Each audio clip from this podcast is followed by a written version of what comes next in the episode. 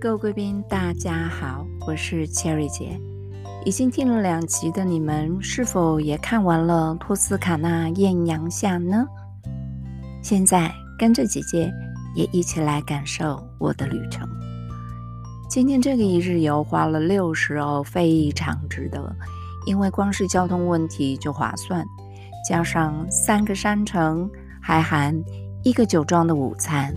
本来之前。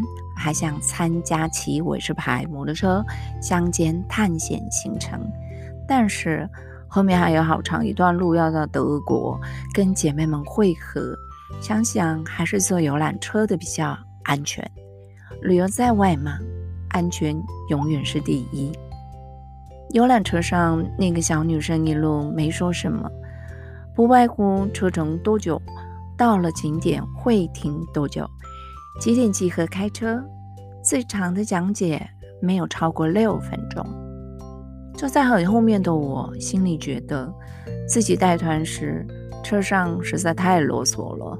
也许不是所有的人都喜欢听故事，也许上车大家只想闭目养神休息，但总觉得每个景点那么多的人事物可以分享。多说一点才对得起客人，甚至有时还会赶进度呢。也许这小女生还很嫩吧，有时也难免一些词不达意。但带团这事儿本来就是需要时间磨练的。游览车走上高速公路，走下高速公路，托斯卡纳艳阳下的山丘、树林、果园。石屋、农舍慢慢映入眼帘，让人觉得好梦幻、好甜美。整个托斯卡纳受到外国游客们的热爱程度排名都很高，从乡村到城市，从海边到平原，从小镇到山城，从葡萄酒到炖牛肚，从皮件到精品。你们知道吗？只要地球不毁灭，托斯卡纳永远都会被视为文艺复兴的诞生地，因为这里是历史上许多有影响力的艺术家、文学家、科学家、音乐家的出生地。光那个达文西跟米开朗基罗、但丁这三位，就足够称霸地球一万年，而。闻名世界的博物馆，乌菲兹、佩提宫、艺术学院画廊等等等等等等等，光艺术的欣赏五天也看不完。更别说那闻名的葡萄酒，像是 Chianti、Vino Nobile di Montepulciano 的红酒，还有 Vernaccia di San Gimignano 的。白酒，更有自五百年前带进法国宫廷，启发法国美食发展的当地特色料理。这里就是这么样的，有着非常强烈的文化特性跟个性。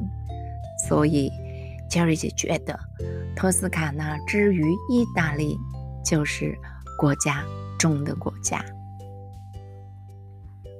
跟着一堆人，第一站，我们来到意大利必访山城前十名之一——圣吉米安诺。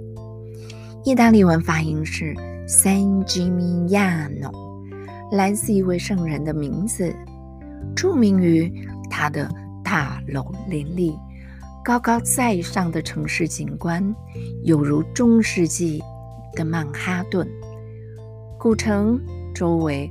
环绕着层层山峦，远处一屋，近处一舍，点缀着橄榄树及葡萄园，交错有致的，就好像明信片的场景。旅行团时间永远都不够，因为小城的大街小巷真的可以多一点时间停留，才可以好好品尝岁月的香艳，尤其。圣吉米亚诺三宝：山猪肉、番红花，还有那香气扑鼻、入口浓郁的白酒伏尔纳酱。真的好想在这里住一晚，喝到个两瓶。更有那让我疯狂的冠军冰淇淋，你们一定无法想象，这完全用艺术来呈现的冰淇淋多么有故事。而我口中的第一名又是哪个口味呢？想你了，东多利。托斯卡纳艳阳下第二站，我们将前往暮光之城蒙特普加诺，一座台湾旅行团没有安排的古城。我们 to be continue。